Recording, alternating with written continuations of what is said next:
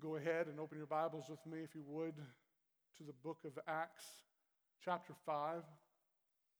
And as you do, I'd like to ask you to mark your calendars. Mark your calendars for Sunday, October 16th. Sunday, October 16th. To, if at all possible, make plans to be in attendance on October 16th. So on that day, just kind of let you know what's going to take place, we're going to have an abbreviated service followed by a state of the church address. Now, that sounds really formal, didn't really know way how to phrase it. Um, now, what does that mean? That we're going to have a state of the church address? Well, here we'll consider the, the purpose of why we exist as a church. That purpose being to, to make disciples of all nations. And we'll also take an honest look at what it will take for us to, to be a faithful gospel presence in this community and around the world, not just today, but for generations to come. So, yes, a, a significant portion of our discussion we'll be talking about what it will take for us as a church to obtain a permanent facility. We're going to address this question head on. But the overall thrust of our time together will, will be on how can we be more faithful to making disciples of all nations. Giving and going to the ends of the earth with the good news of the gospel like we have never done before. And a permanent facility will be a large part of this. But to get us there, we'll first need to take an honest look at who we are as a church by the numbers. So, number of members, yes. The, the health of our giving collectively as a church, yes. Serving, yes. So, an honest and straightforward like, state of the church, followed by an honest look at what it will really take for us to obtain a permanent facility and to be a faithful gospel witness in this community. Again, not just today, but for generations to, to come. Like, what will that actually take? And then lastly, we'll present what we believe as elders to be the path forward to getting there. And we'll tell you on the very front end, I'll tell you today, this will not be an easy path forward. So there's no pom poms and getting up and like, hey, next week we're going to get there. This is just be an honest path forward. This is what it will take. But we believe it is doable. We believe that it is doable if, if we are collectively working together towards this end, meaning it takes all of us. And so, October 16th, mark your calendars, make plans now to be in attendance. Now, take that, mark it down, and let's shift our attention, begin shifting our attention towards our text this morning. Because all of that plays very much into why we're going through the book of Acts. It's not by happenstance, all right? All of it has a purpose. So, as we shift our attention this morning, let me ask you, as it applies to the Christian faith, have you ever heard someone say or infer that following Christ would make your life easier? Ever, ever heard that? I grew up hearing that. Or maybe something like following Christ is the safest place you can be. Heard that one too. Be, being in the center of God's will is the safest place you can be. Well, by hearing some responses and seeing some heads that can tell that there's mixed reactions to that. So some of you have heard those things, some of you haven't heard those things. But if anyone ever told you that faithfully following Christ would be easy, I'm here to tell you this morning that they lied to you. If anyone ever told you that being in the center of God's will is the safest place to be, earthly speaking, they lied to you. No, I'm not saying that they meant to. I'm not saying that they had this evil, conniving thing in their mind that they were trying to do, but unintentionally they did. Because all we have to do is read the scriptures to, to see that there, there's nothing easy nor safe when it comes to following Christ.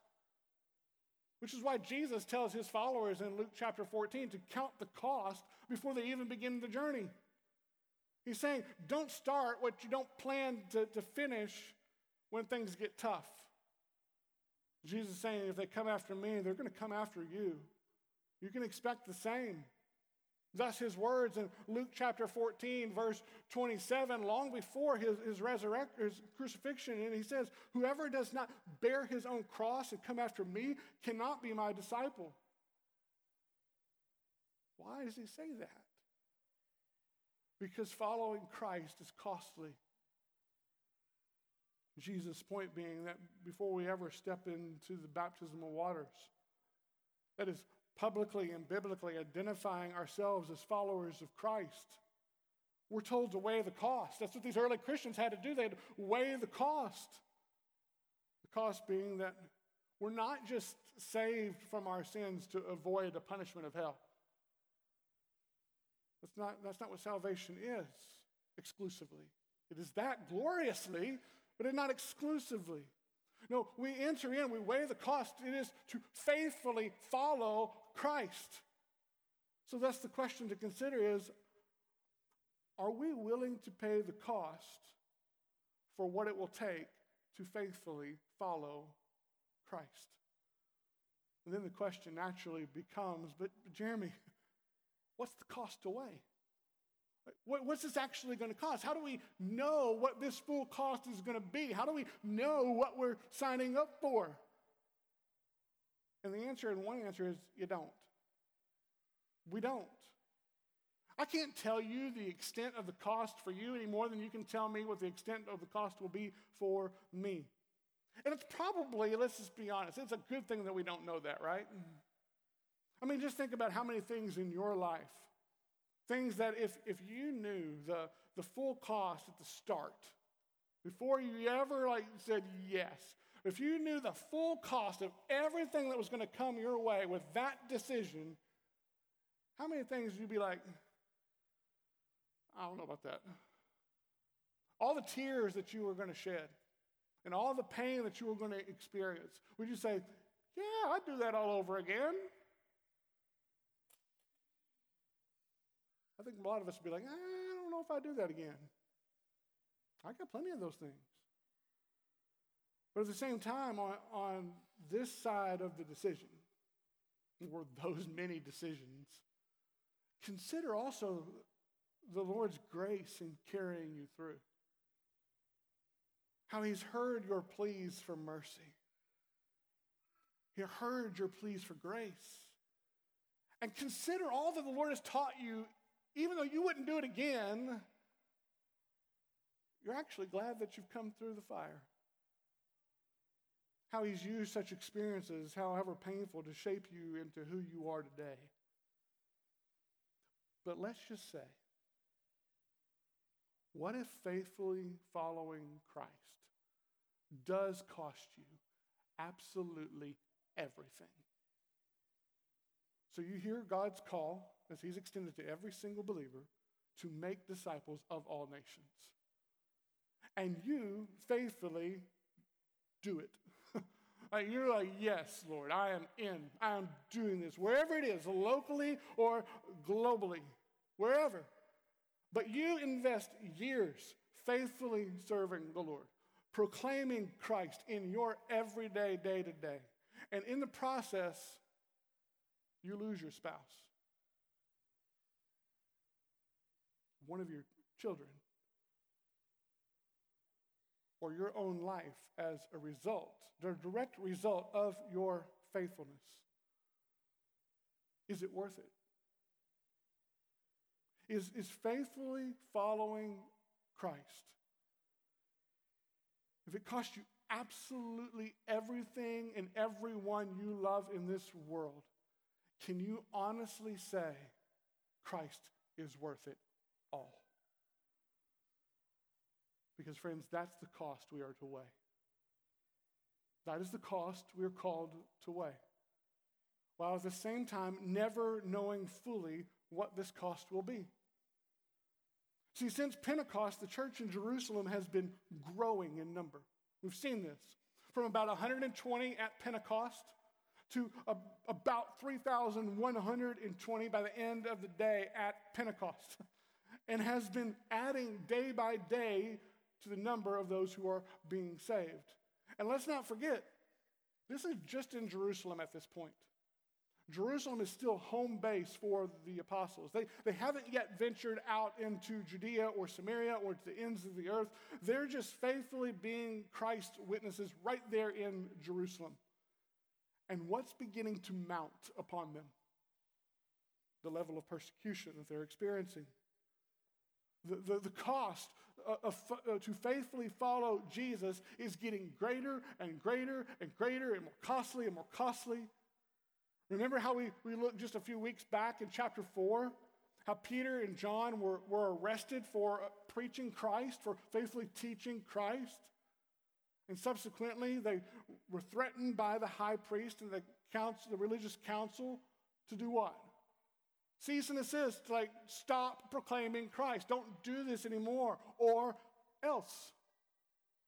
And how did Peter and John and the rest of the church respond in chapter 4?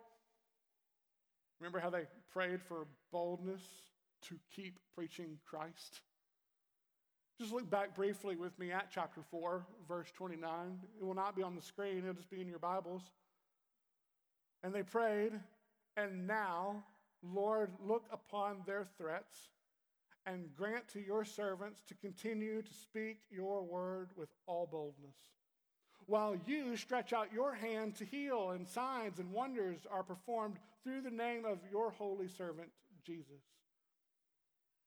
See, they're praying for the ability to speak Christ boldly, praying for the continued ability to proclaim the gospel boldly, and also praying for God to heal and perform signs and wonders. These signs and these wonders, these healings, opening the door for the apostles then to do what? To preach Christ even more boldly, more opportunity to, to preach Christ as people are amazed at these spiritual signs. They're amazed at these wonders. And they're asking the question like we would ask, like, how is this possible? Like, how does all this work? How? And the apostles are like, ah, Glad you asked. Let me tell you. And where does he point? Where do they point him? Back to Jesus. And so, how does God answer their prayer? We're told in verse 31 of chapter 4 that they were filled with the Holy Spirit and continued to speak the word of God with what? With boldness. And what we have within our text today is a visual of this answered prayer. A visual of both signs and wonders and the bold proclaiming of Christ, no matter the cost. So look with me at chapter 5, verse 12. Now, many signs and wonders were regularly done among the people by the hands of the apostles. Pause. We're going to do that a little bit. But pause there, which this is clearly an answer to part of their prayer, right? They prayed for this, it's being answered. God performing many signs and wonders regularly through the hands of the apostles. Signs and wonders that clearly, again, drew the crowds, drew the curious. It got people talking. like, what is going on in Jerusalem? We've got to see this. But then continuing into verse 12, and they were all together in Solomon's portico. Okay, now here's the question Who's the they spoken of here? So we essentially have two options of who they are. Think in your mind of who they could be. Well, they could be the apostles, right? Or it could be they as the church as a whole. I tend to believe it is the gathered church, as they were all together in Solomon's portico. And a little thing about Solomon's portico there's a platform. around the perimeter of the outer court of the temple that was surrounded by these beautiful tall colonnades, probably like 45 feet in height. These colonnades serving as to, to hold up the, the, roof or the covering over top of them, open air, but holding up this covering. And we're talking like 300 yards in length. So a, a very large covered section protecting the, them from the elements and protecting them from the sun and all of that. A perfect place for the church in Jerusalem to gather as one, very large gathering space. But now notice verse 13. None of the rest dared join them, but the people held them in high esteem. Which gives us another question Who are the rest who do not dare to join them? And why? Well, I believe the rest is in reference to the non believers. So those who aren't committed to faithfully following Christ. But look at this. Even though they don't believe and aren't committed to faithfully following Christ, we're told they have great respect for the Christians who are gathering, holding them in high esteem. Meaning there's something about the church's faithfulness and how they're living as a church that earns esteem even from non believers, which is something to consider, is it not? How, how we are living our lives individually and corporately as, as a church, is it causing even non believers to look upon us with high esteem, a curiosity, a respect? Or are we just blending into the world? But nonetheless, these non believers are like, yeah, y'all go ahead and gather. Y'all go ahead and do that. We, we, we have high esteem for what you're doing, who you are. We'll stay over here. And the obvious question there is why? Why not come a little bit closer? Why not gather with the, with the church? Two possible reasons sticking out. One being what had just happened to Ananias and Sapphira. Pretty good reason. Like everybody's heard about it at this point. Like this has happened. They know what has happened, and they're rightfully what? Fearful. Huh, yeah. Maybe weighing the cost of holiness and being like, yeah, I'm just not willing to do that yet. So I'll hang out over here and be safe. I'll watch from afar, not coming that close. So, not joining the church because they're not willing to be holy as God Himself is holy. Meaning they seem to have at least some understanding that half hearted, hypocritical worship has no place among God's people, even as non believers. A truth that remains just as true today. But now, another reason they, they may have kept their distance from the gathered church is because of the, the persecution that was beginning to and continuing to mount upon the church. So, not willing to, to gather publicly and associate themselves with Christ and his church out of their own fears of what might happen to them if they do. Like, this wasn't just some, like, they come to a nice, friendly setting and get baptized. No, to be baptized into the church was to say, commit treason against Caesar. Like, I'm no God but God. to gather with the church to say, I'm among this people. So, not willing to associate themselves with Christ and his church. They're not fearful of God, they're fearful of people. So they weigh the cost and they're like, nope, I'll keep my distance. But then what we told in verse 14, and more than ever, believers were added to the Lord. Multitudes of both men and women so that they even carried out the sick into the streets and laid them on the cots and mats. That as Peter came by, at least his shadow might fall on some of them. The people also gathered from the towns around Jerusalem, bringing the sick and those afflicted with unclean spirits, and they were all healed. So much here that we just don't have the time to dive into and discuss fully. But yeah, there are those who are keeping their distance. We've seen that. But there are also what? More and more people. The text telling us more than ever, believers were added to the Lord, meaning despite all of the persecution they were experiencing, the church was continuing to grow. More than ever, people were committing to follow Christ no matter the cost. That cost very well could have been their life. And how do you think they, the continued growth of the church goes over with the high priest and the religious leaders who had threatened Peter and John to stop this or else? How do you think that they're handling this growing number of believers? Verse 17. But the high priest rose up, and all who were with him, that is, the party of the Sadducees, and filled with jealousy, they arrested the apostles and put them in public prison. So the first arrest back in chapter 4 only included Peter and John. And they were told, stop preaching Christ or else. But here it's not just Peter and John who have been arrested, but all of the apostles. The religious leaders growing jealousy, likely because of the growing following that is taking place. And, and so they arrest them and put them in this public prison, trying to shame them, trying to silence their, their witness, not only of them, but of their followers. But verse 19. But during the night, an angel of the Lord opened the prison doors and brought them out and said, Go and stand in the temple and speak to the people all the words of this life. And when they heard this, they entered the temple at daybreak and began to teach, to proclaim the gospel. I, I, love this on so many levels. But listen to this, continuing in verse 21.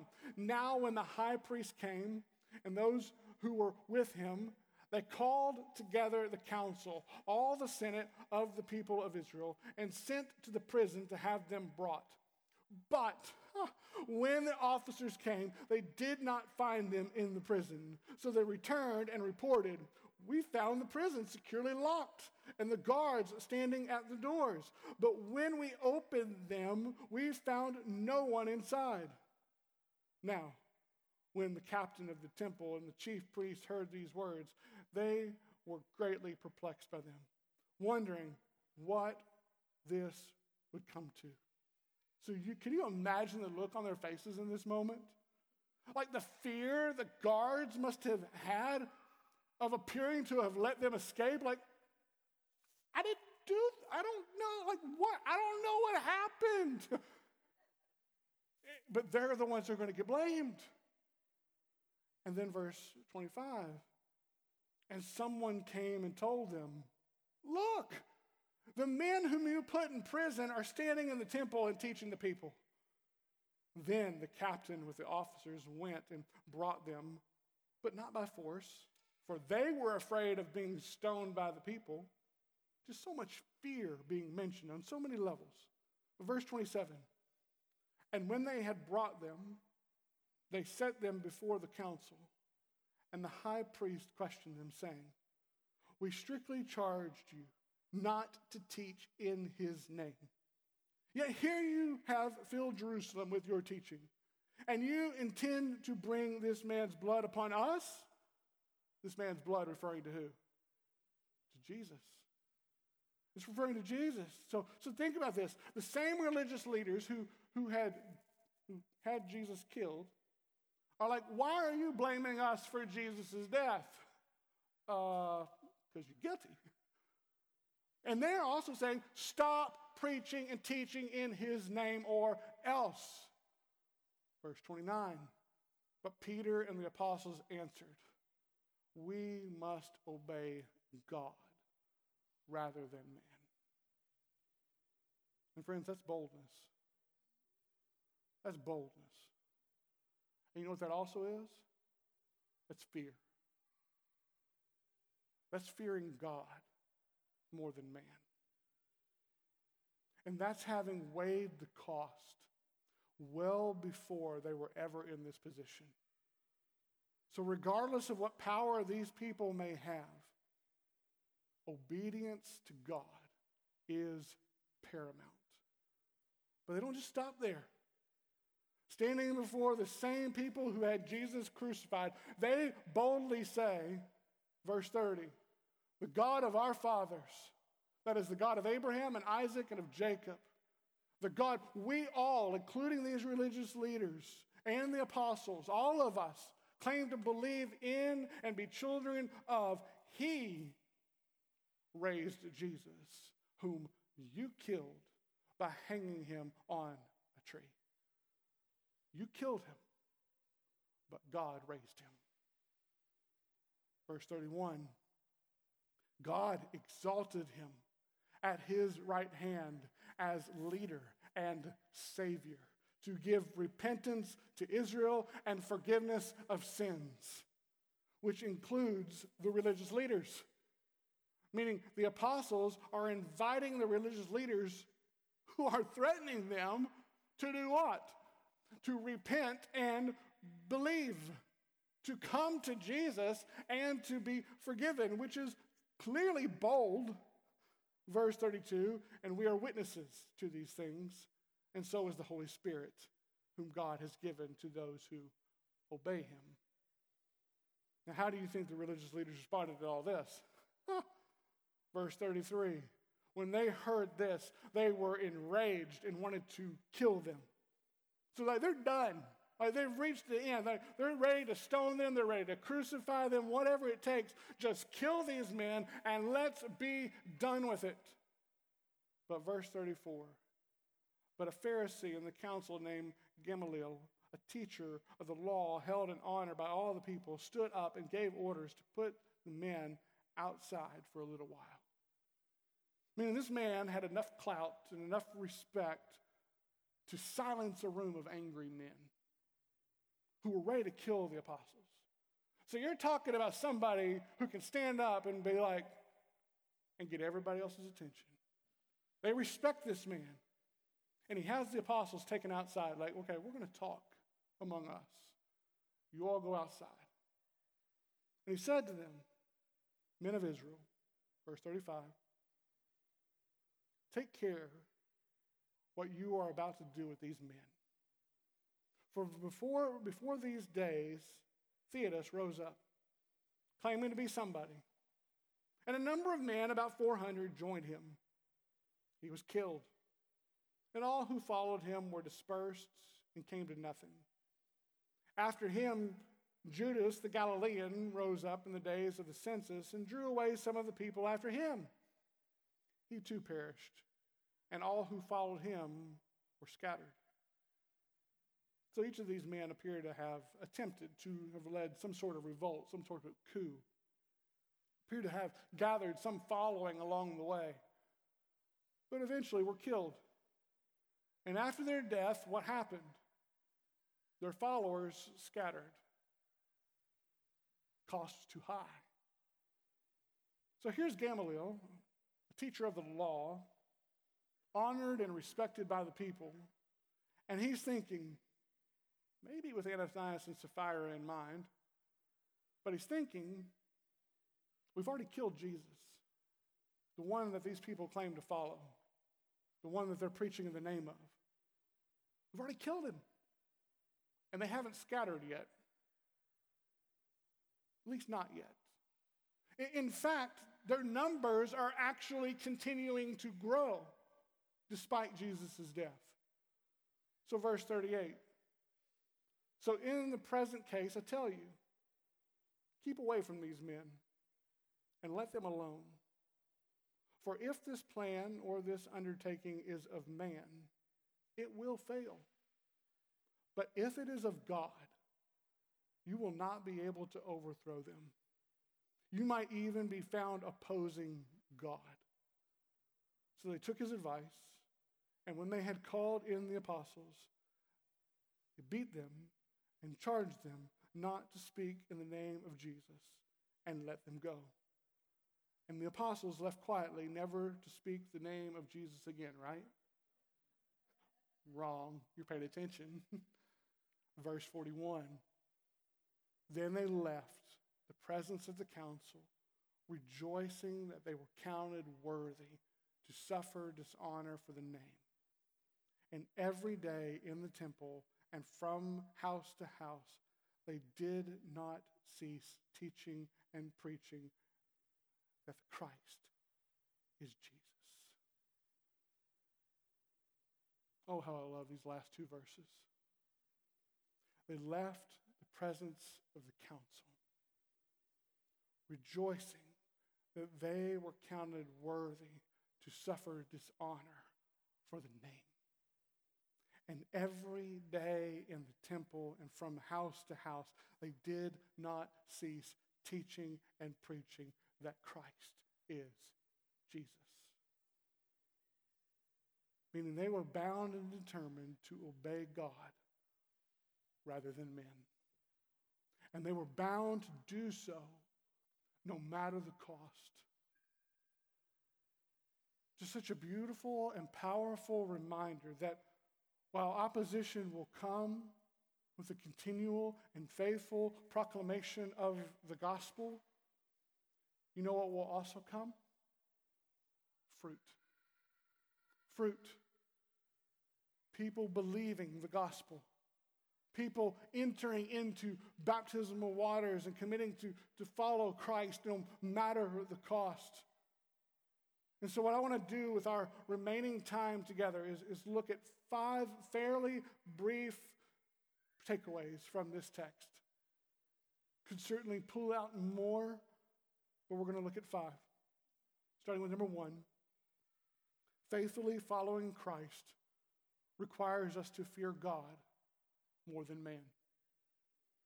Just consider the various examples of fear we see in our text starting with verse 13 and how none of the rest dared to join them. Non believers, unwilling to gather with the church publicly for worship, maybe out of a fear what would happen to them, happen to them uh, what happened to Ananias and Sapphira, or maybe out of a fear of being associated as followers of Christ because of the rising levels of persecution. Either way, they did not possess a genuine fear of God that outweighed their fear of man. We're willing to take up were not willing to take up the cross and to follow him. But they're not alone. The high priest and the other religious leaders are, are, are fearful as well. Fearful of who? They're fearful of the people. Of course, they're jealous of the people, but they're also fearful because it was their job as the leaders to keep the peace. Rome being like, you got one job keep the peace. And if they don't, they're going to lose control. They're going to lose power. And that's what they fear. They fear an uprising that gets out of control and takes away their power, which is why they're, they're doing everything in their power to squelch this threat and bring persecution. But for a people who claim to be teachers of the law of God, children of Abraham, Isaac, and Jacob, they show little to no fear of God, only of man. Which, of course, brings us to the apostles answering the religious leaders' threats with, We must obey God rather than men. See, they've, they've weighed the cost of following Christ and, and realized there is no option. There's no other option, which leads them to what? To boldly proclaim the gospel before the religious leaders who could kill them which should cause us to, to marvel because remember, just months prior, Peter had denied Jesus three different times. But now he's standing up and boldly proclaiming the gospel. Why? How? One, because God raised Jesus from the dead. And they believe it. They believe it. And two, because of the Spirit's ongoing work in their lives since Pentecost. So, yes, the religious leaders have the power to kill them. They killed Jesus. But you know what these religious leaders did not have the power to do? They did not have the power to keep Jesus dead. They could not keep Jesus dead. Already been proven. And so the apostles are like, I'm siding with the one who raises the dead. I'm siding with him. We're living with the hope that no matter what happens to us on this earth, God promises that we who are united with Him in Christ will rise as Christ has risen. We're with that guy. We're with Him, following His marching orders. In church, that's fear, but that's healthy fear a fear radiating from love and devotion and belief that God is who He says He is and will do what He promises to do. Thus, the church, verse 12, were all together in Solomon's portico, publicly gathering to worship Christ, to be identified as his followers, no matter the cost, because they feared God over men. A reminder that we can't be covert Christians and faithfully follow Christ. No place for blending into society in the Christian life. So I ask you this morning who do you fear more, God or man? Two, faithfully following Christ requires obedience. So, as each of these new believers came to faith, they, they were baptized as, as a means of visibly identifying themselves with the church. They, they, this started at Pentecost and continued with every believer thereafter. And their baptism signifying an allegiance to Christ above all, signifying publicly that these are members of God's family. We are God's family, gathering together publicly as baptized believers to worship Him and to make His name known so people know who we are. But then the apostles are arrested. All of them. And of course, what happens? angel of the Lord opened the prison doors, brought him out, and he said, Go. Sound familiar? Go and stand in the temple and speak to the people all the words of this life, this gospel, this good news. So, yeah, you've just been arrested. Religious leaders are already upset enough to arrest you. Let's make them even more upset. How about it? That's the call. Let's raise the cost even higher here. Go into the temple and speak the gospel to the people even more boldly. And what do the apostles do? Go get this. They do it. Like they don't sit back and take a risk assessment test. I don't know. They're told to go, and what do they do? They go. They preach Christ. And of course, they're found, they're brought back in, they're threatened even further, and they're like, we must obey God rather than men. Religious, religious leaders, I just want to kill them. Gamaliel calms down the situation. Finally, they're let go. And what do they do? Verse 42 Every day in the temple, and from house to house. They do not cease teaching and preaching that Christ is Jesus. They don't stop. Why? Because God told them to go. Just as He's told each of us who have identified ourselves as Christ followers through baptism that we are to go. We who have received the same power of the Holy Spirit, we are to go under the authority of Christ and make disciples of all nations, baptizing them in the name of the Father and of the Son and of the Holy Spirit, teaching them to observe or obey everything Christ has commanded you. Church, there's no way around it. God's word here, his instructions to us, is not an option to be considered. It is a command to be obeyed. Again, bringing us back to the question who do we fear more, God or men? Number three, faithfully following Christ is costly. There is nothing safe in this world about faithfully following Christ. Faithfully proclaim the gospel, faithfully call people to repent and believe. Make no mistake about it, it will cost you. I'm not saying our cost will be the same as that of what the apostles experienced. Even their costs were, were different, as we will see from one to another. But they all paid a price. Even those whose names we'll never know paid a great price on this earth for faithfully following Christ. Because the only way to avoid persecution as a Christian is to not faithfully follow Christ to not publicly identify ourselves as one with him with Christ in his church, to not call people to repent and to believe. Avoid these things, and you'll never face persecution for faithfully following Christ. But if this is the case, neither can you have any confidence that you are a faithful follower of Christ. Because while obedience does not save us, let us be clear, it does not save us, it does provide the evidence of our salvation. It reveals who we fear most.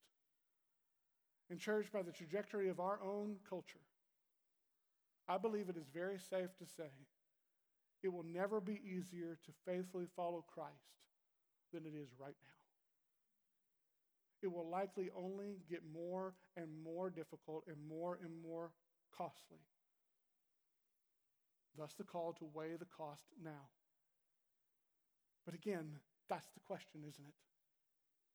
How do we do that? How do we weigh the cost when we don't know what it's going to cost us? Like, I'm not going to buy a house or anything for that matter unless I know the cost. Like, what is the out the door cost? I'm evaluating. Like, I want to know, like, what is this down to the penny going to cost me? Am I willing to pay the price? But with following Christ, how do we know the cost? By assuming from the very beginning, from the time we enter the baptismal waters, that it will cost us absolutely everything. And ask, is Jesus worth it? Because that's the parable of the treasure in the field. Man finds a treasure in the field, and he goes and sells everything he has to buy the field. Why? Is it because it's such a great field? Like I just got to have the land? No. It's because he wants the treasure in the field. He wants the treasure, the treasure being more infinitely valuable than everything he owns and then some. So he sells everything he has to obtain the treasure. And, church, the point of the parable is that Christ is the Christian's greatest treasure. And so to weigh the cost of following him is to realize that even if we lose everything, as painful as that would be, and I'm not saying we want that to happen, but if we lost everything, guess what? We still get Christ. We get Christ. Our greatest of all treasures, we get Christ. So let me ask you is Christ your greatest treasure? When you begin to examine the depths of your own heart, is Christ your greatest treasure? Oh, so thankful for God's grace. Thankful for the reminder that I have so many things to repent of. Continue to seek.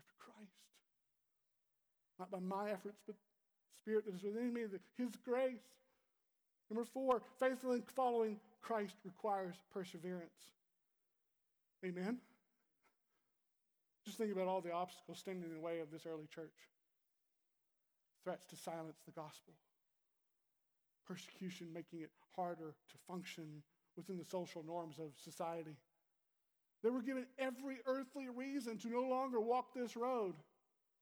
Just turn and your financial situation will get better. Don't do this and it'll be better for you. But yet they continue to persevere even through their suffering. See, I smile when I consider the Lord sending an angel to let them out of prison. They, they get arrested for continuing to preach Christ, locked up. An angel comes along and lets them out and tells them what? Keep preaching Christ in the temple. And they do what? They keep preaching Christ in the temple. Why? Because they're beginning to understand what we need to understand. God's plans cannot be thwarted. They locked them up. Oh, we got them locked in prison. Yeah, God's going to let them out. But even if they stayed, what were they going to do? Preach Christ in prison. This thing is rigged. Like it cannot be stopped. Now, we might not always like where God's plan takes us or what it entails. Been there. but there is no event or circumstance in our life that has happened or that will happen that surprises God. Not a one. Not one event or circumstance that has the ability to derail God's plans, no matter how painful it is. Which means what for us? that we must persevere in faithful obedience no matter the cost. Realizing that our perseverance in the midst of our suffering, in the midst of our grief, in the midst of our tears, can be when our light shines the brightest. And people are like, How is that possible? Well, let me tell you. And number five, faithfully following Christ brings rejoicing in Christ. Verse 41 Then they left the presence of the council, rejoicing that they were counted worthy to suffer dishonor for the name, the name of Jesus. They've been arrested, have just been beaten, and once again been threatened to not speak the name of Christ anymore.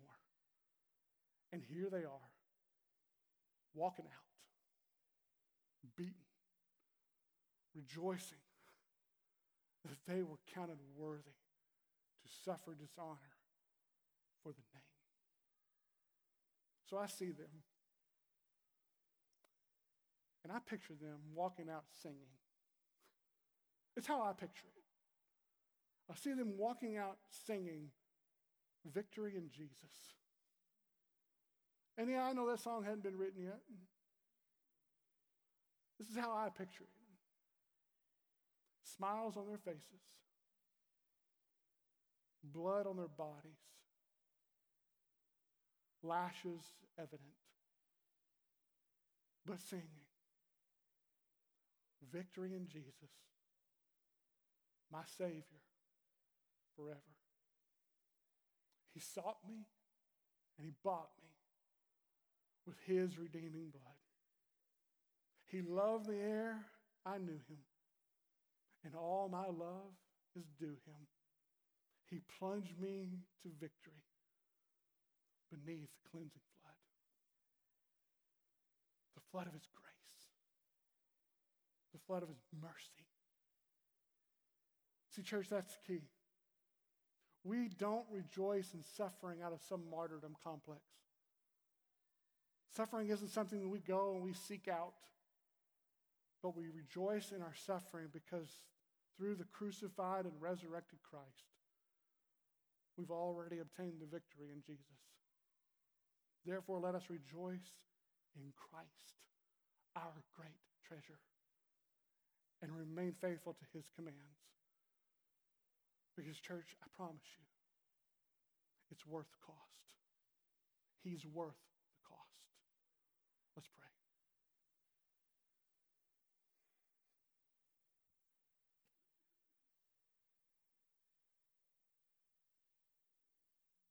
Oh Lord. There's so many things vying for our attention. So many things in this life that can bring about fear. And each and every one of us are naturally bent towards a fear of men. We care about what others think about us. We wonder how we're going to be received. But Lord, help us to see the bigger picture. Help us to see who you are, uh, who you are as a holy, holy, holy God.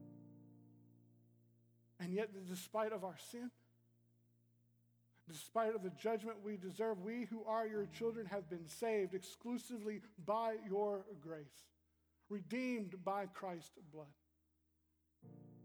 We are co heirs with Christ. And that blows my mind.